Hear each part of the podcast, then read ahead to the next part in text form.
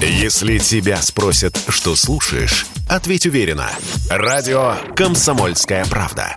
Ведь Радио КП – это самые оперативные и проверенные новости.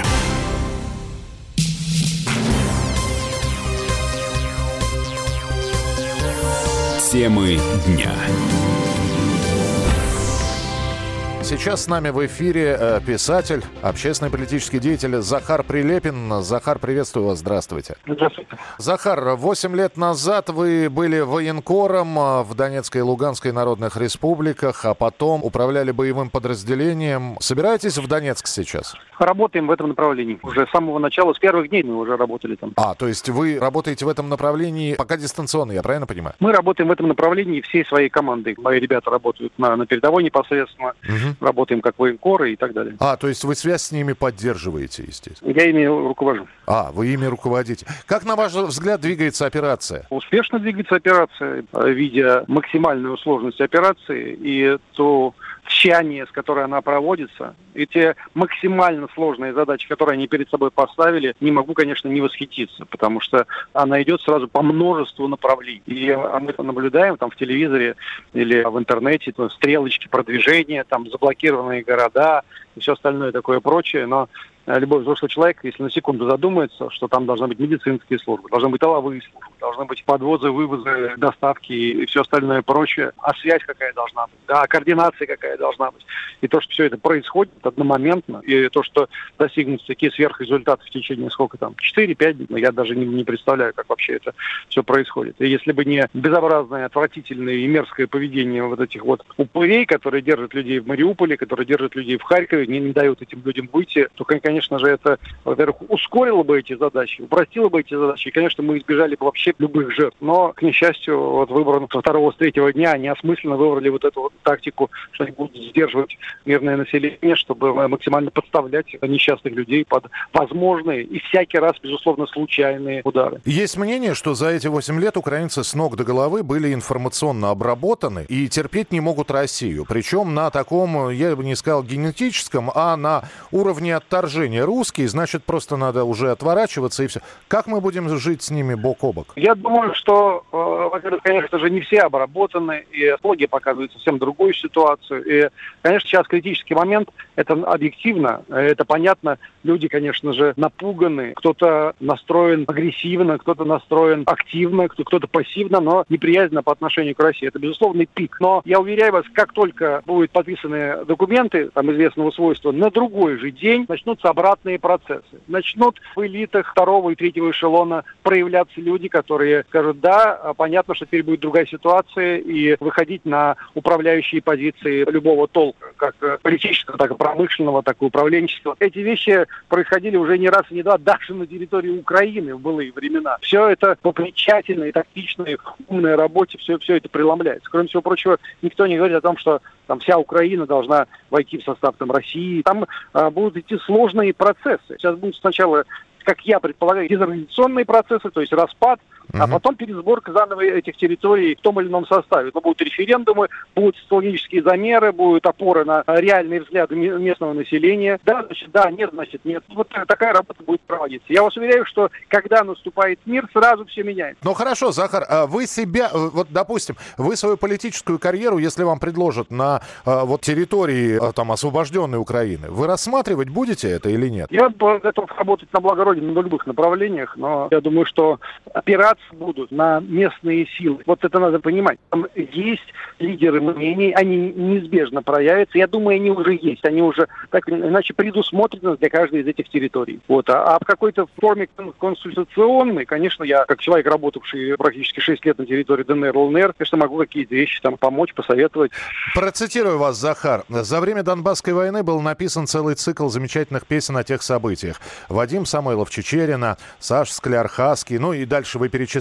Значит, э, уверяю вас, большинство из них не про войну, а про насилие, а про добро или мир. А, Кстати, я вам могу сказать, радио «Комсомольская правда» и Чечерину ставит, и, и Калинов мост, и 7Б ставит. А у вас есть любимая песня, ну вот про Донбасс, которая бы сейчас отражала ситуацию, которая происходит? Щерина и 7Б, и Калинов мост ставят везде, в том числе на нашем радио. Я говорю именно о песнях, Да. посвященных Донецкому, Донбасскому конфликту. И я специально сделал, вот, да, уточнение, что мы ставим именно эти песни, так. А, именно эти песни. Хорошо, спасибо большое, радио «Комсомольская правда». Я думаю, что вы первое радио в России, которое ставит эти песни.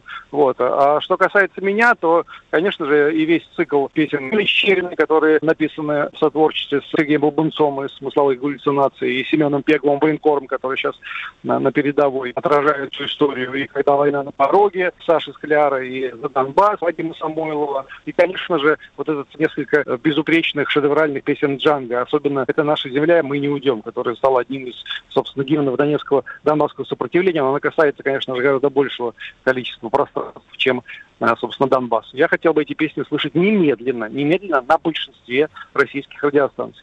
Захар, финальный вопрос. У нас минутка буквально в эфире. А, очень многие говорят, что после того, как будет закончена военная операция, ждать Нюрнберга-2. Будет ли он, на ваш взгляд? Я думаю, что на самом деле это одна из самых основных опасностей для действующей киевской еще пока еще власти и главное для Запада. И именно это влияет на тот фактор, что они не сдаются, что они до последнего Запад их поддерживает и мотивирует, что давайте, давайте, давайте, мы, возможно, нас когда-нибудь послезавтра уже чем-нибудь там, быть может, поддержим. Эти упираются до конца, потому что они будут давать признательные показания. И тогда все те безобразия и преступления, которые происходили начиная с 2014 года, они будут явлены миру, они будут переведены на все иностранные языки. Более того, будет проявлена информация и по этим лабораториям да, да, разнообразным. Да зарубежным и по всему остальному. Захар, и тогда придется да. отвечать каким-то образом. Спасибо большое. Захар Прилепин, писатель, общественный политический деятель, был у нас в эфире. Я не знаю, есть ли рай над головой,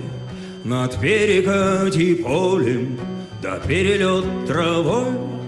Ну да что гадать, мы-то еще здесь, сколько ж вас, ребята, да уж сколько есть всегда. Перед боем тишина. Был расчет такой, родился и жили, а тут вот или-или, мы или они.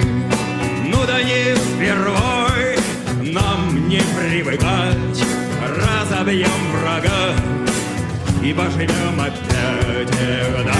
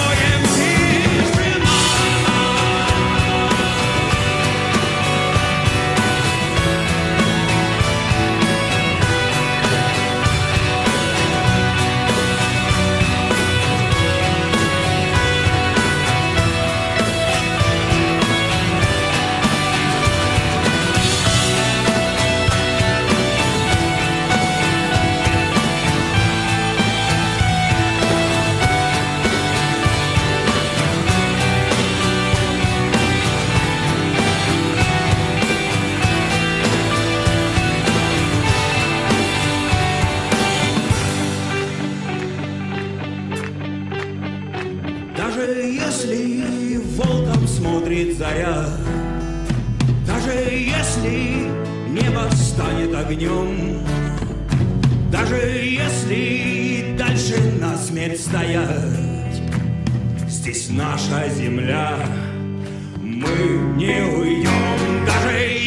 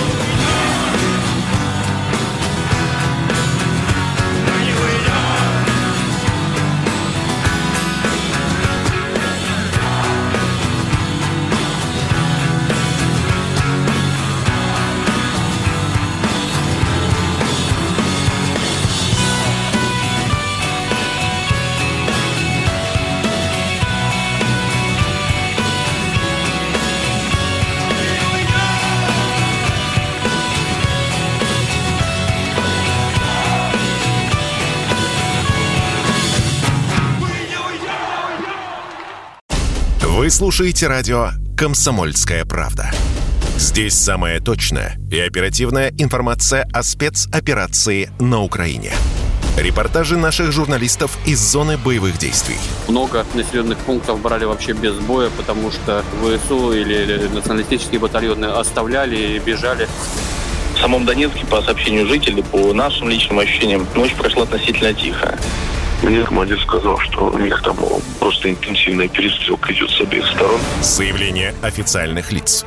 Поэтому рассказывать, что Россия не вела переговоры или отказывалась, ну, это вранье. А 8 лет что мы делали? Ждали, терпели, просили, показывали, демонстрировали материалы. Комментарии экспертов.